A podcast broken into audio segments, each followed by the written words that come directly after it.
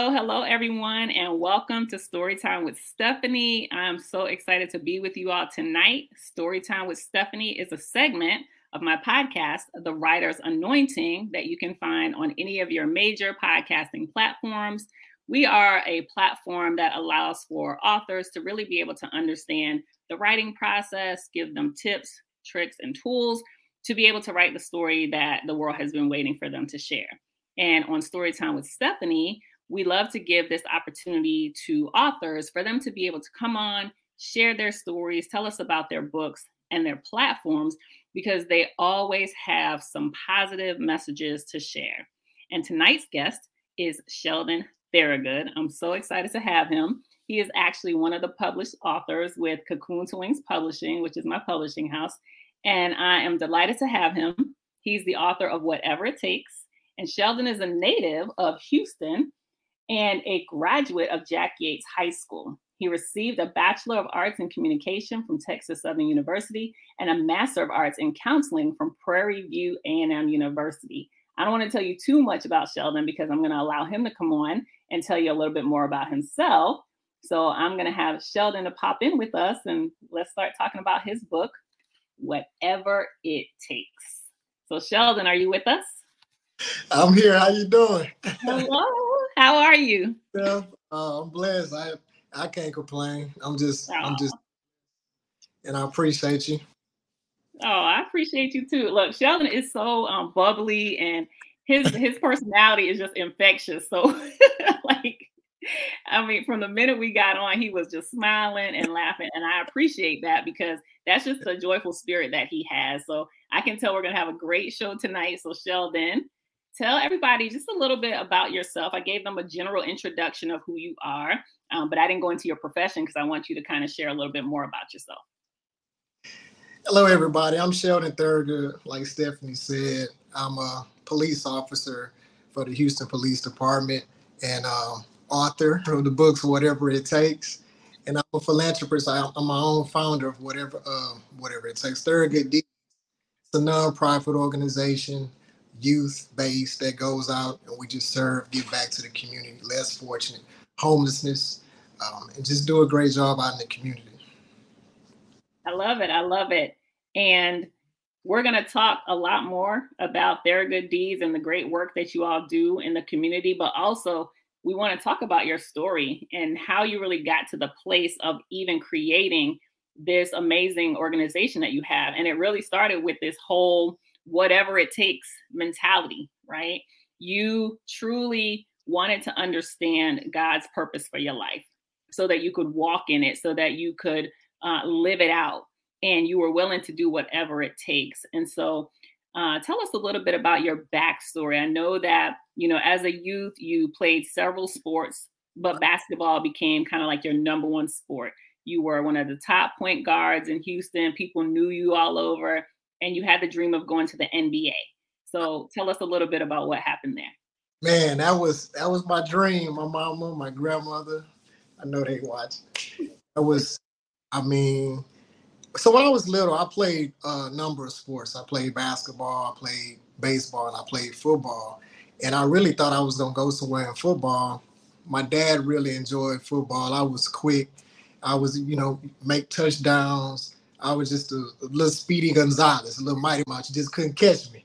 And I and I was very good at actually all three sports. Mm-hmm. But basketball was something that my role model at the time was my brother. And so all those guys in the neighborhood was playing ball. And I seen my brother and I wanted to be like my brother. So basketball kind of took over. And just playing basketball at, at a young age and seeing my brother, I just wanted to I wanted to play with them. You know, they was older than me, so I wanted to play with the big boys. I, I know I could be better than those, but it just didn't happen like that. It, took it took a lot of you can't play, you you too short, or you it's just not your time. And to me, as a kid, I was I was taking a lot of that in because I I wanted to be there. I wanted to be like those guys, but I knew I wasn't up to those guys' standards. I, I knew I couldn't play like those guys. So I would have to go home. I was crying. My mama, they won't let me play. But I always practiced. Yeah. So even though I was going home and mad and all this, I was always have my ball, I dribble it down the street, and waking up the neighbors. I was dribbling. Well, I'm telling you, I'm dribbling my tail off. and so that um that was a sport that really a- after playing for so long and getting better at it, you know, mm-hmm. my craft and practicing, practicing, practicing. And I end up playing with those guys. Those guys end up picking me now. You know, I, I just said I'm picking them. I got, I got him. Yeah, come on, bro. I got you, bro.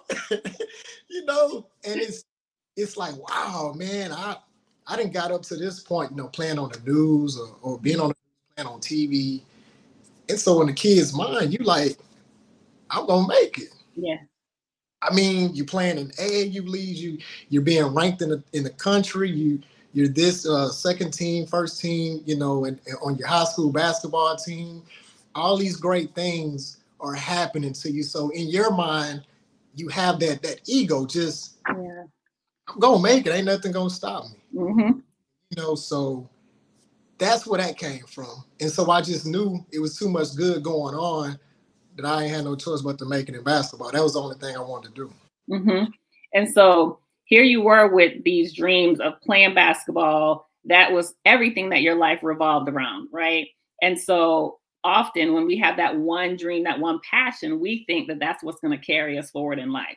And you allow that sport to kind of become the foundation for you to build your life upon. And you were able to get all the way up through college. And then what happened? So, the, um, in high school, let's go, let's go to high school. So, okay. when I graduated my senior year, so this is when college coaches, you, you this is when you're trying to figure out what school you want to go to, right? Yeah. And so college coaches sending you letters. So when you get those letters, you're like, oh man, I got a letter from from here. I got a letter. So everybody crunk when you get that letter. Yeah. Quite a few of them. I got I got letters when I was a junior.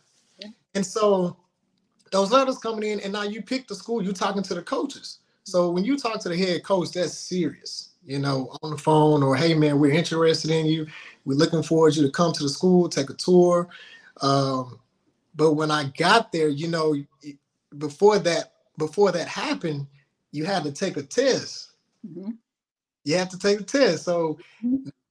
um, really being so prepared for this test, I had to take the SAT. And in order to go to those schools, D1, you had to make that certain score required by that school. And I didn't make it. I wanted to go to Oregon. That was the that was the school that I really was uh, interested in going to. Talk to the coach. I mean, everything was seeming to be, uh, you know, okay. I just need to pass the test. I had SMU. That was a great school I wanted to go to. North Carolina at Wilmington. That was another. That coach really wanted me. I had to make the score. So when I didn't make the score, that's when it changed my whole kind of life. You can mm-hmm. I wasn't I was looking to go straight to D1. Yeah. That was that was my goal going straight to the, the school that I want to go to, play on TV so my mom and my brother and my family can see me at a D1 school playing on TV. Um, it didn't happen. So when I did make the score, I went to junior college. Okay. That's yeah, and I had to start all. If, if anybody familiar with junior college, you, you're you're basically starting over again to to make those those credits, and and you you you have to basically get recruited over again. Mm-hmm. Uh, because at, at this time, the coach that if you was really really really a great player like a LeBron, they'll stay on you. Yeah. But I wasn't fortunate enough to be that great, so they already had like players in line that they can call on and pick because I I have to go back to another you know to another school. So. Yeah, and all this time you actually um you were being raised by your grandma, one of your grandmothers at that point, right? Yeah. Tell us a little bit about that relationship and kind of growing up and how she groomed you and helped you throughout the whole process of you preparing one to go to college but then also um, as you were going through the things that you were going through with basketball as well so I was fortunate enough to have both of my grandmothers, mm-hmm. uh, tough, powerful queens. Uh, my mom, my grandma, she should be looking right now. Hey, grandma. Hey, grandma. Hey, grandma. Oh, she's probably smiling. Oh, boo. That's Northside grandma, right? That's Northside grandma, right? Northside there. grandma. my grandmother, my Mima, rest in peace. Uh, she's in heaven, looking, smiling. I know she's she's um, so um, proud of me. Uh, yeah. He's repping my grandmother's name. I'm, i wore her shirt today. I'll be wearing my my necklace with her picture on it. I'm always repping my me mom. Those two queens, I call them, were very powerful because I started off Northside grandmother, right? Growing up, she taught me the power of prayer, which was one of my favorite chapters in my book. Yeah. The power of prayer. We always had to go to church um, to, you know, learn learn about God, learn about where you're getting your strength from, learn about how you was able to wake up in the morning, you know, learning about just uh, uh not it's not all about you you know, you have another person there to guide you when you need it. When there's nobody else to talk to, you got God you can lean on. You can pray at any given time of the day. You can call on Him and He hears you. And so, Grandma taught me about prayer. I pray, Lord Jesus, I pray everywhere I go now. I pray. Look, before I tell you, I pray to you, Lord, help me. I need you, Lord, come get me. yes we got to stay in prayer. That's the only way we can make it through every day. Lord, prayer, like Lord, come, I need you. Thank you, and just just let me see another day. So Grandma was strong on prayer. I used to see how she worked. Um, her, my my grandfather at the time, rest in peace to my grandfather. I mean, just tirelessly working all the time to put food on the table. I was always capturing how she was doing so much in church she was a giver. She was a nurse. She was a um, you pastor. She, I mean, she was a pastor of the church. She was doing so much. You know, grandma, she was everything. And at that time, I'm capturing capturing everything my grandmother is doing. Mm-hmm. So all those gifts are just getting inside, coming inside of me. I'm, mm-hmm. I'm just, I'm little at the time, probably being goofy. Boo, come, my mama fussing at me, free over over here. But I'm looking because I see this every day. Yeah. And I'm not knowing that these are gifts that's that's coming inside that I'm I'm learning, I'm I'm grasping, I'm getting all these gifts. So that's that's Northside grandma. That's that's grandma. She's just she's just so given to everybody. She will give you anything, everything. She's just awesome grandma. Now Mima, Mima, I know, I I know you up there. You better say, I know she like you better you better not. Mima didn't play. Mima was the one that'll whoop your butt. Uh, Mima, Mima, Mima, play Mima, kick you out that house in a heartbeat. Y'all don't get y'all ain't finna sit there and watch TV. Y'all about to get y'all butt up, clean up this house. But she loved you. Mm-hmm. you and then it was always, I mean, it, it, she used to say it so much that it just sometimes it's funny because when she when you hear that door, we had that little noise. So you knew when Mima was coming when that door opened, you hear that doop. Oh, Mima, so we get up. But what y'all doing? every time we hear that noise, that door, he go my let's get on. Move, y'all go. So me and my cousins or whoever at the house, we getting up. Me, my would have you in the house cooking. You you're gonna be doing something. Mm-hmm. But she was gonna give you everything. She was gonna give you a meal. She would give you a place to stay. Yeah, she'd get on you. That's all about life. Yeah. She was was training us. You know, she was training us, and I'm looking at Mima. She had her own catering business. She was giving the community the whole time. She had people coming to the house. She loved on her family. Everybody coming to our house during holidays, or we doing something because of Mima. She brought the family together. And I'm seeing it.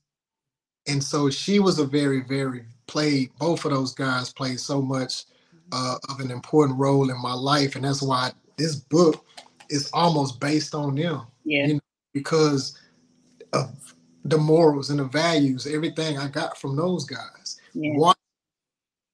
and so those are my two my two favorites. Um, my grandparents, they raised me right. Yeah, they they they really did that. They did a great job. And hearing you talk about both of them, um, I really can understand how you got to that place of doing whatever it takes because it sounds like both Northside Grandma and Mima, they did whatever it took, right? to care for you all and to be there for you and to bring money into the household to make sure you were fed. They did whatever it takes. And it sounds like you got that same mentality from them. Um, before we go on, I just want to say welcome to everyone who's joining. I know people are popping in, people pop in throughout the show. thank you for being with us. If you're not able to watch live, you can definitely watch on the replay. But we are with Sheldon Theragood, um, the author of Whatever It Takes. And we're just getting a little bit of backstory about how he got to the place um, where he is today and the inspiration that both of his grandmothers played um, in raising him, helping him to grow into the man that he is today. And so Sheldon has already talked to us about some of the um, the things that he was pursuing as far as basketball um, and how basketball actually took him to junior college. So let's kind of pick up there, Sheldon, and tell us a little bit about once you got to junior college, what happened with your basketball dreams at that point? Yeah, so I'm at junior college. You know, I have to I have to represent Houston, so I'm coming in, and you know, everybody representing their cities. We had a lot of people from Dallas, had somebody mm-hmm. from uh, North Carolina, and uh, oh, my, my friend of mine from Humble. Um, so you know, we came in and I had to I had to do what I had to do, and I was doing great, practicing great. I was showing all my little skills, my ball handling skills. So I, I fit in. The, the team was really, really uh, athletic.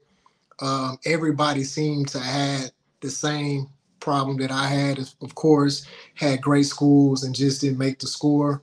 So we had an unbelievable team. So I got there and me and the coach, coach had his, you know, he had his starters, he had his team, he had his picks. Sometimes I played, sometimes I only got a limited amount of uh, time. Mm-hmm. Uh, sometimes he didn't play me at all. So, you know, me coming from where I came from, like, nah, man, I'm, hey, I didn't came this far. I'm, my mama, like, I'm the number one point guard. Why am I not playing? I'm I'm Sheldon Theragood, Jay. Why? You know? Uh mama in the stands. You know, hey bro, y'all oh, you know, waving at her in the in the, in the on the bench. Why you like that? so, but you know, all that it it it hurts that that ego. It hurts the, that mind. And I'm like, you know, a lot of times I got in the game, probably made a couple of mistakes. Um, pulled me out the game. So it was a different, it was different because I was dealing with a coach that he wasn't a nice coach at all. He was, he was 10 times like he was wasn't that player coach type. We didn't have that bond. I wish if we can go back, I would love to at least sit down and talk to him about player and coach, talking to your player, mm-hmm. you know, sit down and talk to him. Yeah. And and the bond would be cool. We didn't have that. Yeah. So if he bust at you, you took that home, you come back to practice. So now you still, man, I'm if I, you know, lose the ball, no, he gonna he gonna holler at me. Yeah. It's already in your conscious. We played and I start I start getting these pains in my in my hip on my right side. Mm-hmm. Uh I didn't know what it was. I felt like maybe I we was doing a lot, Miss Stephanie. When I tell you uh, jumping, we was trying to dunk the basketball goal. So we was doing a lot of jumping on the bleachers. I was doing I jumping. We had jump soles because I wanted to dunk so mm. bad.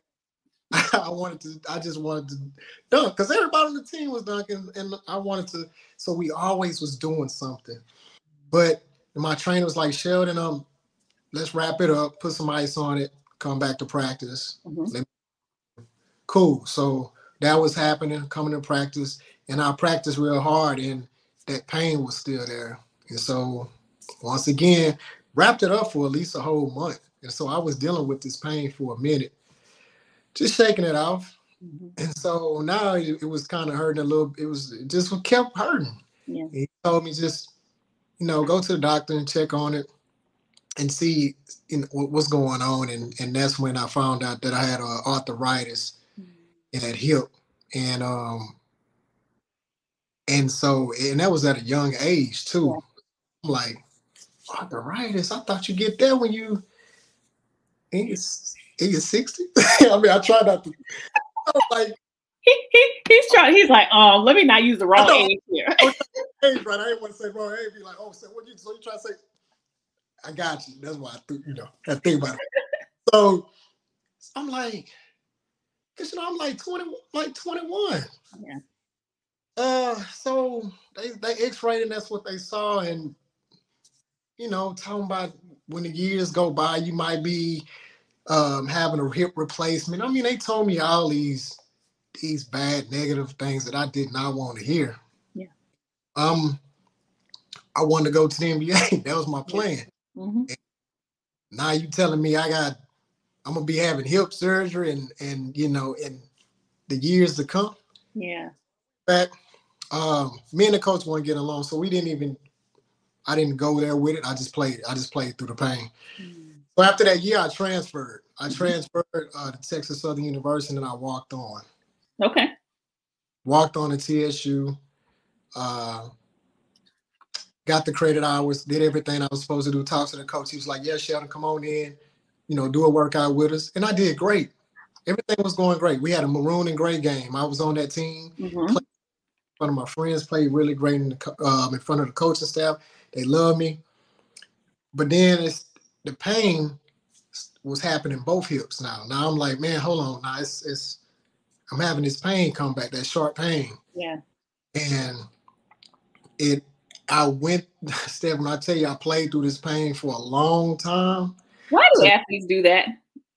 So I mean, it's just uh I mean, because you want it.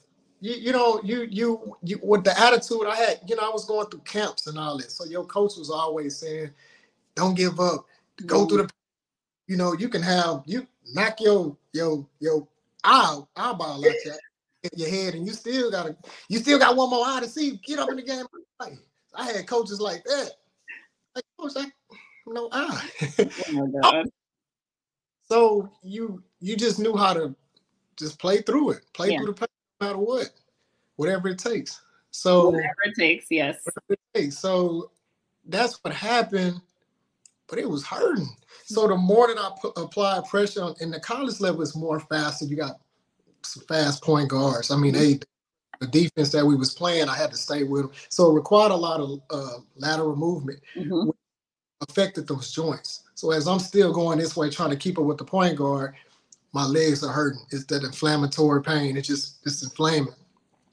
So after so long of doing that, it was time. I think coach, uh, the coach was noticing that I wasn't playing well, and it and it messed up my my confidence. I wasn't playing well at all, man. So when it was time to to see the cut, to see who made the team, my name didn't make that list. So yeah. So I did a great job all the way to the point to where coach had the second, I think he put up, I think it was I made the first one, but the second time he put put up the list and I wasn't on there. Mhm. And then that kind of changed my whole mental state, my whole life. Um just flashed um, just flashed out, just gone. So what did you what did you decide to do at that point? Because I know that you know there are probably parents on here with kids that play sports, and you know there might be people who have aspirations to play sports, and they get into a situation where they no longer have the physical ability to play, and absolutely that's going to damage your confidence. It's going to mess with your psyche. But what did you do to kind of push past that to you know complete your degree and begin the path of start exploring your purpose? Well, you know, like the, the my grandma, her word and and stuff start coming in, and Mhm. pray. So I start kind of, you know, how you can be walking and saying, "Man, Lord, you know, I thought you, you know, kind of like had this for me set up, and I was doing so great, and you, you know, brought me this far." And I, I was just talking, man. I was going through a lot mentally. Uh, now they would call it depression, but you know, back you were just, you just was going through it. You didn't, uh, you'll be okay, you know, the next day. But now I wasn't. I was really suffering mentally because I came so far and I went through so much to make it. And uh, and and what really got me was because I wanted my mom. I wanted to. She she had faith, you know, and I wanted to buy that house. And I I just that was my goal, man, to put my mom and them in the house and say, "Mom, I told you I was gonna make it. I got you." So it, it put a lot on me. Yeah. But with that, praying, you just have to, when I tell these kids now, I, you just have to have something else that you can try to go to. For me, I knew I was, for me, I, I, I was good with kids because they love to see me play. They Mhm. love my ball handling skills. They wanted to dribble like me. They will always come to me and ask me how. Or they come to the games. They would love to see me just to want to shake somebody. Mm-hmm. Oh, that's that's that's that's that court, that guard right there with all those moves. Oh, here you go. Ah! so that was already seemed like that was in me already, just having mm-hmm. that. So I had to figure out another way. I still had to graduate, so don't think drop out because. When you're going through that, you thinking about oh, I'm forget school. What I'm in school for? Right, right. Basketball in here no more. I'm, what what am I going to school for? Mm-hmm. But I couldn't because I still have mom. I still had to make mama proud. Right. Still, you know. So. Well, let me ask you this. Speaking of your mother, because your mother is the one that taught you the what if factor, right? She yeah. taught you the what if factor. Like, what if this happens? And you actually had an experience that you share in the book where that what if factor came into play. Do you do you mind sharing a little bit about that situation? Uh the yeah, the environment of, you know, the what if hanging with the wrong crowd. My mom will always uh you know great mothers will always tell their kids about not doing certain things. Watch who you hang around with. Uh, you can kind of tell your friends if they're telling you to do something wrong, and you know that's not how you was raised, and you know right from wrong. You should. So mom was just the what if you get in trouble? What if you you you go to the, the penitentiary? And I had hung around. It was a time that I did hang around the wrong uh, group of friends, and, uh, doing the wrong thing and trying to be cool time I was cool. You know, Sheldon just a cool cat, the basketball cool guy, you know, whatever. And so it was it was like we dressed up, me and the and, our, and my friends, we was a great dress dressing crew. We was fly, had the J's, you know, the Jordans and the Air Force, the nice shoes and stuff like that. So I was in, I fit. I fit in, but those guys were just on another level from me. But I was just trying to be in. Mm-hmm. And so one day we I was in and wanted to do some things with them and and it was bad. And I already knew like it was coming in my head, like my mm-hmm. mama was right there saying, Boo, now what if, what if? And it was already too late. I was already in the in the car yeah. and we just rolling, but nothing happened that night when I was with those guys and they was trying to do something wrong uh, nothing happened that night. If something would have happened and we would have gotten trouble, caught up with the cops or uh, anything, yeah, we would have went to jail. And mom already told me about the what if, and I didn't listen. Yeah. And it's just me trying to be cool and hanging with, uh, you know, the, not saying the wrong people, but they just wasn't the, the right people for me you know, I, I had goals and plans, and I knew it was a lot of great things out there. And I had a, a great support team. Mm-hmm. but I chose to to make that decision to to to go with them. Yeah. In trouble, um, came back home, and I beat myself up mentally. Like Sheldon, what were you thinking? If you out, your mom, you know, what if, what if, what if, what if? And just so, man, I had thank God like so many times because I can still feel that to now. That's been decades ago. And yeah. I'm, if I would have had no background record, I wouldn't have had none of I mean, I wouldn't have been a, a police officer. I wouldn't no. things would have changed. And when y'all have to get this book, right? Because he's not telling y'all exactly what happened. So you gotta read you gotta read the book so you find out. And I will say the hand of God was covering Sheldon that night. That's why they didn't get in trouble. But they definitely they definitely were doing some things they shouldn't have been doing, had some things they shouldn't have had.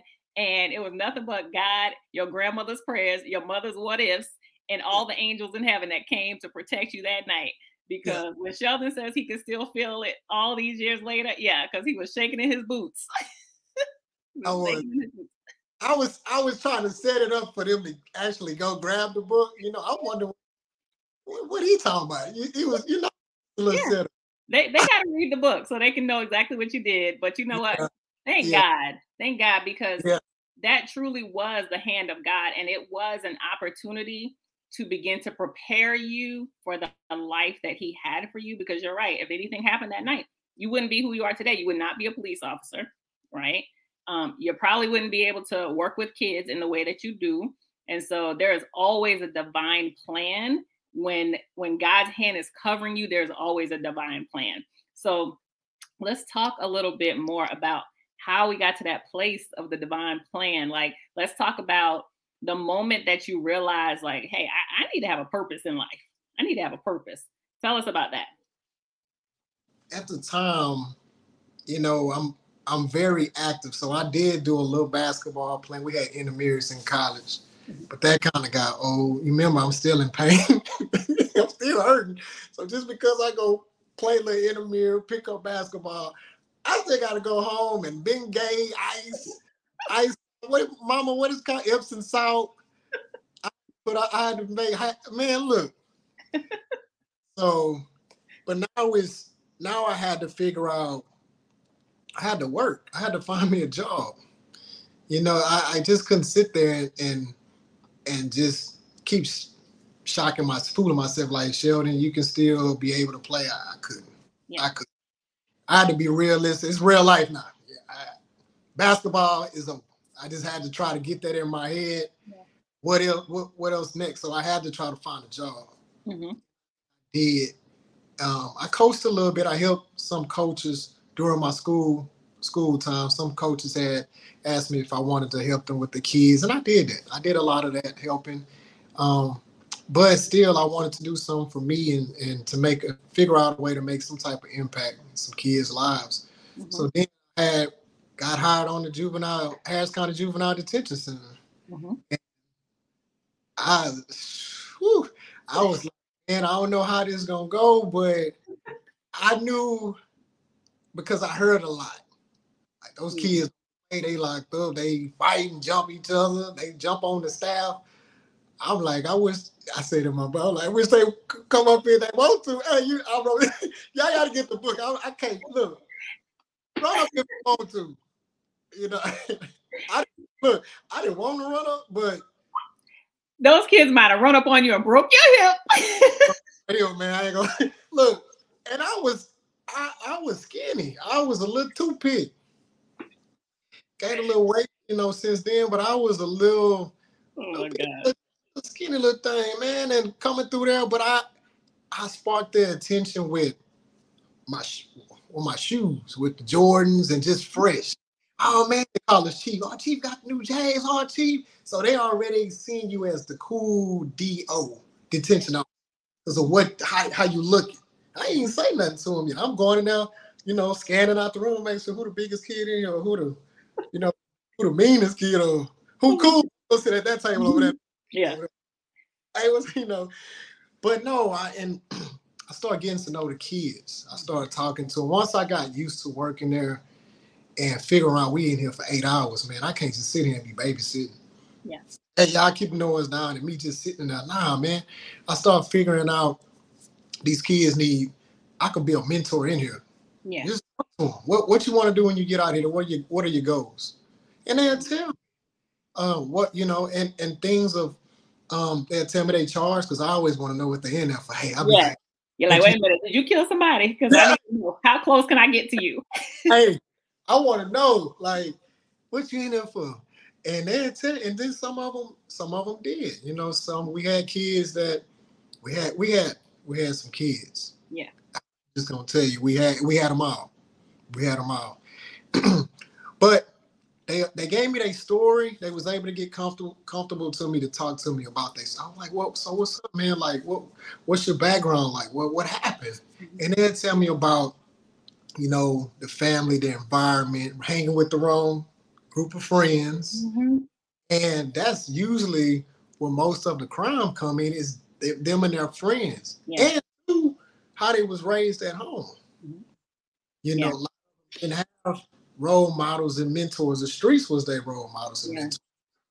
So now I'm in here trying to get them to, to focus on uh, another another plan, something that they can do when they get out here and focus on goals. Yeah. Okay, so I know you're in this game. Or are you trying to stand? Is that gang paying you? Or they paying your bills? They pay your taxes? Those they they take care of your insurance. They take care of your. I'm just throwing stuff in there because I want them to know. Nah, they ain't doing it. So, what's the purpose? Right. You giving them. You, are trying to get them to think because when they're in that that that surroundings with their with their colleagues, they're not thinking like that. They're thinking right. about crime. They're thinking about how long you know.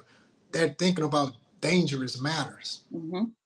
They're trying to be hard. You know, yeah. they show everybody they're tough. Yeah. But no, man, and a lot of kids will tell me that they will want to get out to work or they want to find a job or they want to change the, their lives. You you really uh, start getting compassionate with those kids. They start to become your own like like your own kids. You know, yeah. you look forward to those one or two kids that said great things about leaving up out of here what they wanted to do, helping the community. Oh man, come on, man. I had a lot of kids that was really inspired mm-hmm. and wanted great. They just wasting time in there.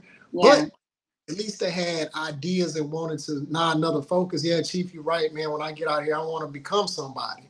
Okay, cool. Yeah, and there so. was there was one um one kid in particular that you you know became particularly fond of and you know you you, you had your we don't want to say favorites but you know there was those kids where you really felt like they could go out and they could do great things and change the world. So we'll call him skittles. We'll call him skittles.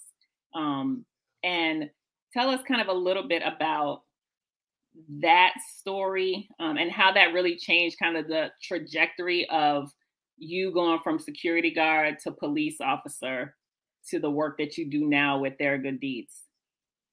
So this kid he he impacted he had so much uh, how can i say he had so much power. And this was power with uh, de- detention officers. He had power with the whole the whole floor. And everybody knew this kid and they weren't gonna mess with him. He was um he was probably like 14 i think at the time i can't get the age but 14 something years old. And he was like the hulk. And he had deep voice. And I had this little white little here. It was it's like, man, hold on, we need to do a voice swap, man. How you go out? How you go, your voice deeper than mine? hey, what's up, T Good, man? What's going on? So every time I came in, he was looking forward to, to seeing me.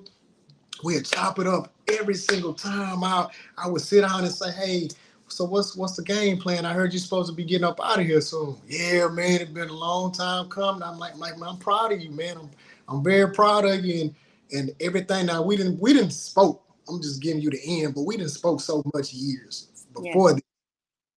about what we trying to do when we get out. When he what he's you know he's trying to get out. He was in the gang, so he's trying to get out the gang, and he I think he wanted to focus on football, and he just wanted to do better for himself. He just had a lot of things that he wanted to do, and I was so proud, and I couldn't wait till they released him. And that day they did, and on that date, um, we were so excited. And I went up there, you know, I said, man, you finna get out of here, okay? Because I want, you know, usually you're running to these these guys in in the what we call it the free world, what they call it the free. So you're running to them, but even if you didn't, you would still know you you didn't gave him a great word, and he was able to to take your word and listen, and wanted to do right for himself, do right, man, and just change his life and that meant a lot to me, man, because I knew that's what he was. I was. I know he was gonna do it. I mean, he just he was just that tough type of guy that wants to make a difference. Yeah. Got released. Cool. Got released, and a couple of weeks later, I got the word back that he got killed, and that came back to me, and and that's when, you know, these these are the at the time I was like, wow, man. You know, I'm trying to figure it out. Of course, I can't. I can't figure it out. It's, yeah. But that's me trying, just like basketball. Why did I ain't make it? Why my leg got hurt? It's just me trying to figure it out. Like, put it on myself. Uh, but I couldn't let it. I couldn't let it get me down. I still had to. I still had to fight. Mm. Uh, it still was 20. Well, all these kids I deal with every day. I couldn't I could not, you know, let them help them out as well. Yeah. So after I, I kind of got over it a little bit, I started going hard on the kids that was already in the units. But after that happened, I tried to figure out another another job to do to kind of uh, help prevent them from to the juvenile justice center. So I said, man, what else could I do? I said, man, I'm gonna join the police department. All of all my kids are nah, you man, that's how we got here, man. You gonna put us They called you a traitor. yeah, they didn't they didn't got cool. Man, Chief, man, you traitor, man, you man, oh, Chief, you you 12, man. You 12. like 12, what you mean when I'm 12? What was they knew they knew all the street code and everything mm. before I knew. I didn't know. but but when I told them, when I explained it to him, why, man, I want to go out there and, and help you guys, but to try to help y'all prevent you guys from coming back in here. Because I y'all be coming here two or three times. So at least I can be an officer to go out there and try to help stop it before y'all get here. I can be that officer to be like, hey, you're going in the wrong direction. Let's let's try this. Let's try this again. Yeah. I can save a lot of kids, and I might can't save everybody, but I can at least do my part. Mm-hmm. Get Yeah. them to have a number or what you call it, the stats, the statistics of, you know, kids going to jail, juvenile, and all that type of stuff. I knew I can help solve, you know, somewhere. And so when I got hired, I did a lot of that. I, I actually helped a lot of kids. I seen I would go to, different communities and play ball. I still go outside, get out my police car, and tell them they can't play no ball and be like, whatever, come play. And I'll play them in one on one. And I didn't know at the time that I was building that relationship. I was just doing it out of love and compassion for Yeah. kids. Basketball, I just knew it. But at the same time, they look the community looked forward for me coming back and mm-hmm. playing with kids. And so I'm helping all these kids and doing that same thing. I'm I'm just loving it for so many years. And I t- and I was able to talk. So you you play ball with them. Now you mm-hmm. able to talk to y'all for a second. Yeah. So right, right there, you're already saving. Yeah. You, you, know, you might not because you got an officer that's talking to the kids. It ain't about them. It ain't me locking them up. It ain't me. They ain't do nothing wrong. It's just me helping them, just giving them some game to keep them out of jail, keep them out of juvenile detention. Mm. You know, so that that was the that was a great. I mean, that was great. But I'm just telling you, from that point, I'm just knowing that this is all was God's path. Mhm. Yes. I'm just flowing. I'm just going with it, right? And Yeah. I'm still trying to figure this thing out. Like, man, I'm a popo. Officer right now. but it's so interesting that you you you know you transition from security guard to police officer and you actually at at some point in your life there was a deacon in your grandma's church that asked you a question that asked you what is your purpose and you at that point had no idea right and there there was you had to now go on this journey to figure out what is God's purpose for my life because at this point basketball is not it I don't believe being a security officer in the detention center is it. And now I'm a police officer and I'm seeing the bigger picture, right? And you knew that now being here out on the streets with these kids, you had a chance to save them so that they didn't go to the detention center. So all this stuff started lining up for you, right? And you began to see the impact that you were having on these kids in the community. And what I what I love is I I, I really feel like you were probably one of the most compassionate police officers I've ever encountered in my life.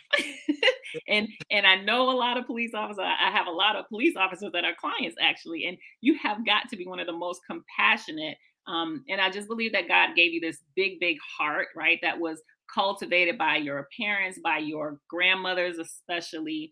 And one of your grandmas said to you that um, it was better to give than to receive, right? And and so you took that to heart, and you realized that a part of your purpose was to give back, to truly give back into the community that you were serving, give back to those kids that you were serving because as a police officer, you began to see a lot and you you saw things happen to kids that people should never see happen to kids. You began to experience all these things that at such a young age as a police officer you didn't want to have to walk through, but it was all a part of the purpose and the plan that God had for your life.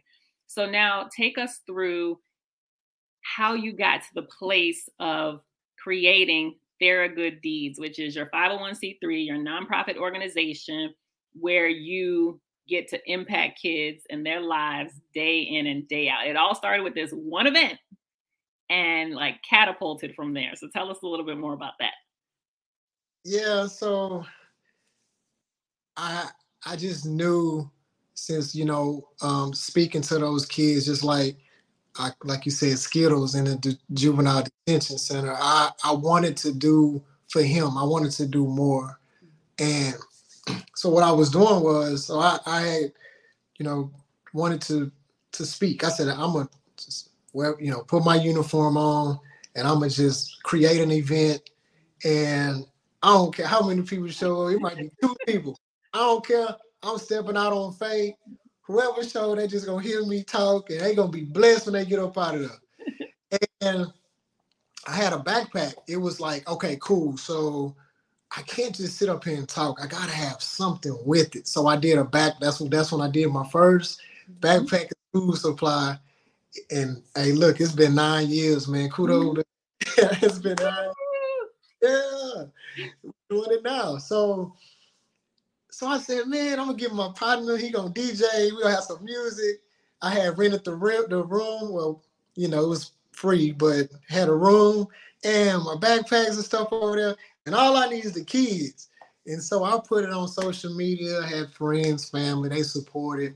When they came in, it was at least about 25, 30 people. I was like, oh Lord, had to put out chairs. I was like, look at God, man. So I'm sitting there, I'm standing up I'm not public speaker or nothing. I'm just, I mean, God was just using me. I was talking. Mm-hmm. It turned out to be so great. The kids were inspired. Told them about, you know, this life situations. It was meant for me to do that, man. It's like, like you said, everything was just lining up, and that was perfect.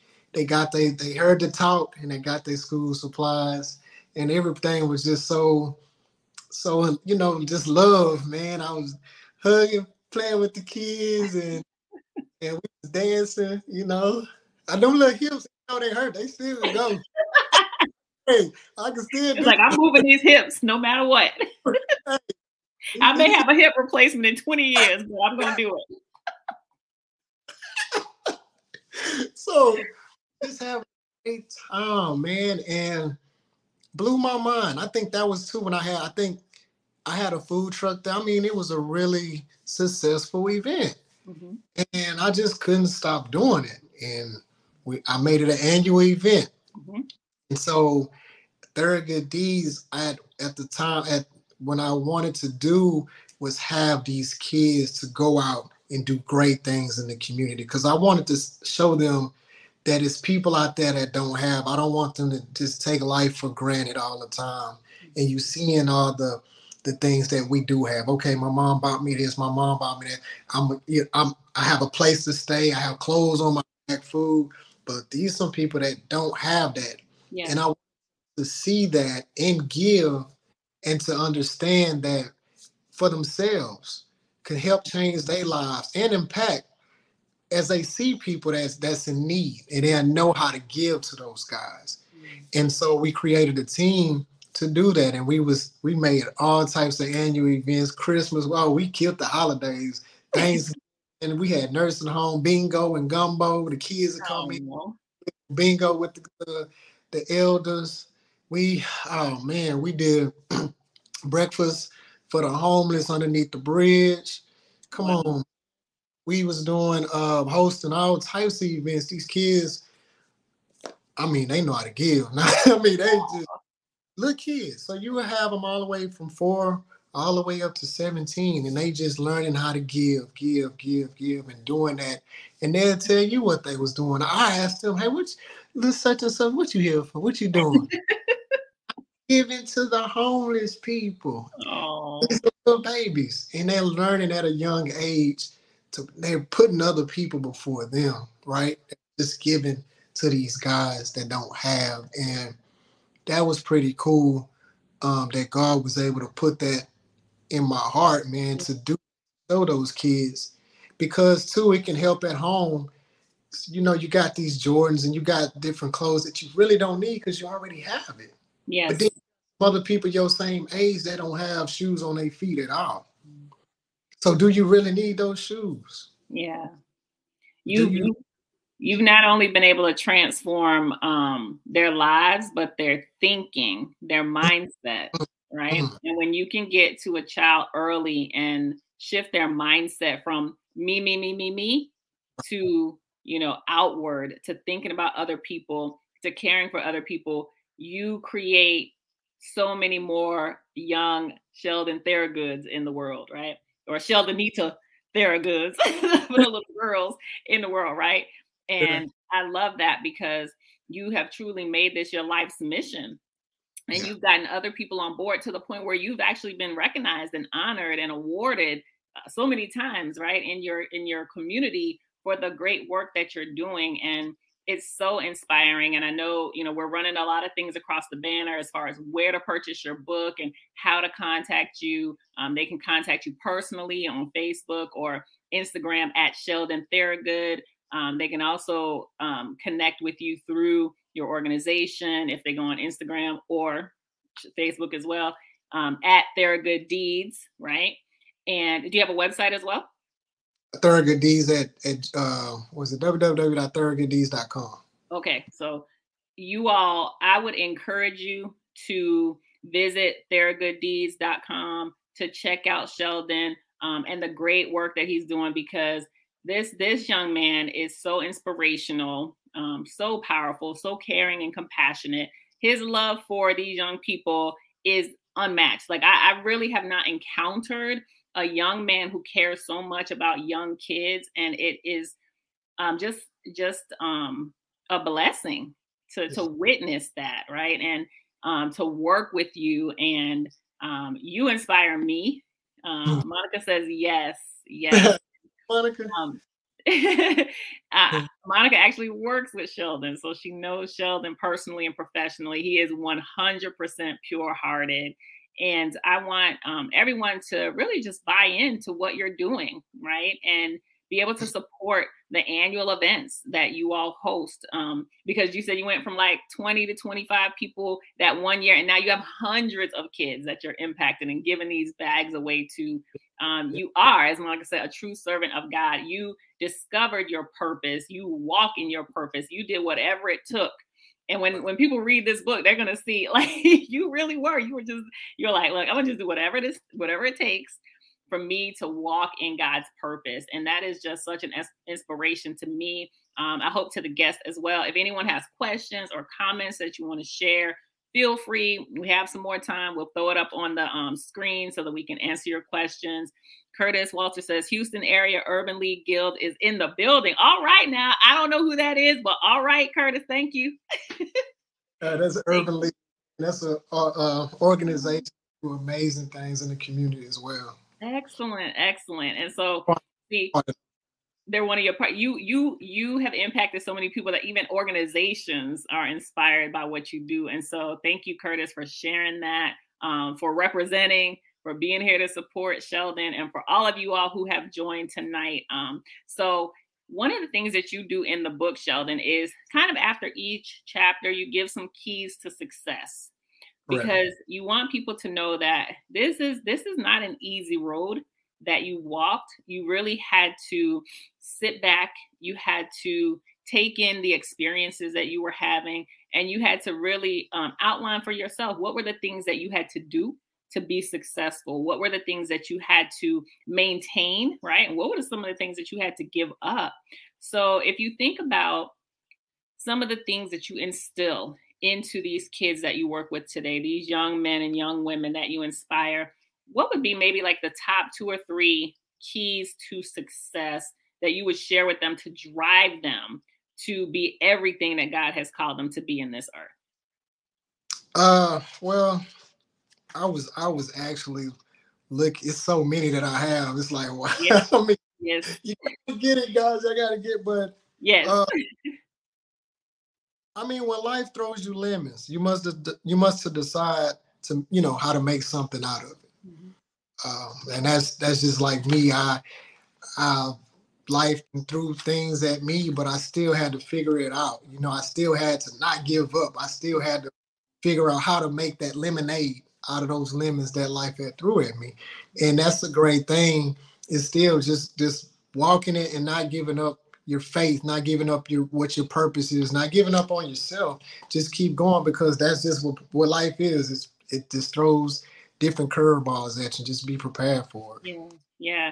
Even and I won't tell the story, but there's a couple of things that you shared about when you went through the police academy. As I was reading, I'm like, Lord, is he gonna make it?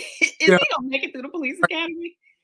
you I was, know, I was like, I know, you know, now here you are on the other side and you made it, but it's like yeah. reading the story. I'm like, God, is he gonna make it? I feel so bad for all the things. Look, man, that was that was probably most funniest yeah, funniest uh part chapter of the book, man, because I was it was so hilarious on what I had to do to, to yeah. but you uh, made it. You you did not give up, and um, I I literally when you read it, I I cracked up. I'm like, oh my god. Monica says, man, the academy back then was no joke. I can only imagine just by reading that chapter and what you went through. But that was an example of just what you said, not giving up, no matter what they were doing to you, no matter what you had to what, go what through. It, no matter what. And, and and that was it. That was a big, big challenge. It was tough for me because I almost didn't make it. I, yeah. I kicked me out if I didn't if I didn't pass that that part part of the um, academy. And I, man, come on, I'm doing great and everything. This is just this one thing, and I'm like, come on, man. But those those just challenges that just keep coming. At, you can use that in life when things just keep pounding you. You're like, man, I'm I, am i am gonna make it. I'm gonna pass. And I'm telling you, that part right there, it had me doing things at home. I had to. You look, she laughing. I was I was at home Look, I'll just tell you, I couldn't. No, don't tell them. Don't tell them. Let them get the book. okay, get the book. Well, you know that part. Yeah, so I'm, I'm you know, I'm going on of these training things, and I'm trying to get people to help me. Whew. But you y'all get the point. Just never give up on your dream. Never give up on yourself, no matter what. Life is just not easy, and that's what this book is all about: is persevering through through your, your challenges, adversity. Absolutely, absolutely. So Sheldon, it's been a joy. Every time I talk to Sheldon, interact with him, it's just a joy. Like he always puts a smile on my face because he always got a smile on his face, and I appreciate that um, so much. Those of you who will listen on the replay, those of you who are going to listen on the podcast, um, we're running his information across the screen. So where to purchase his book, uh, where you can follow him. We will also in the podcast make sure that that information is listed so that those of you who are listening on the podcast can click the links and be able to get to Sheldon's information pretty quickly. Um, I just want to thank everyone that joined us live, those who will listen on the replay, those who will listen on the podcast. And I especially want to thank you, Sheldon, for being a guest on season three of Storytime with Stephanie. Um, it was a privilege and an honor to work with you and support you on this book and, and publishing this book with you. Um, you have done amazing things with your book. Um, you have been all over the place with your book, and you will continue to be all over the place. And I just wish every blessing um, from God, all the favor of God, the hand of God to just be on you individually, you professionally, um, you with Theragood Deeds, and that all of the children that come into your path, that they truly will um, recognize the level of love and compassion that you have for them um, your obedience to God, your obedience to your grandparents as well, um, to just give and give with a full and pure heart um, is amazing. And I, I really do hope that others who listen to this and watch this um, will feel a stirring in their soul to go out and do something great um, and be able to give back in ways that would bless the lives of other people. So I just want to say thank you. I honor you, my brother. I thank you for being the person that you are. Um, and you go out and continue to just be great in this world. So, any final words from you? No, thank you for this opportunity. Thank you know everybody that's watching and and that's you know that's what I'm here for to, to, to do whatever it takes. Don't give up in life when things don't go the way you think it's planned. God has a purpose for everybody's lives. Trust me. If I found mine, you can find yours. Amen. Amen. Because boy, when you read this book, you be like, Lord, is this man ever gonna find his Facts. but he did, and we thank God for that. So thank you so much, Sheldon. It's been an honor to have you on Storytime with Stephanie. We'll be back in a couple of weeks with our next guest.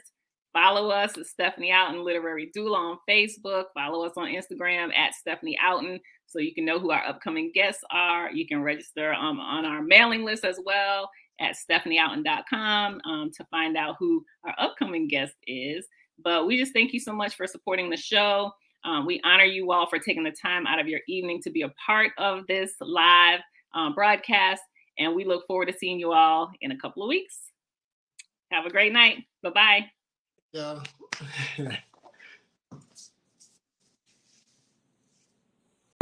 Thank you.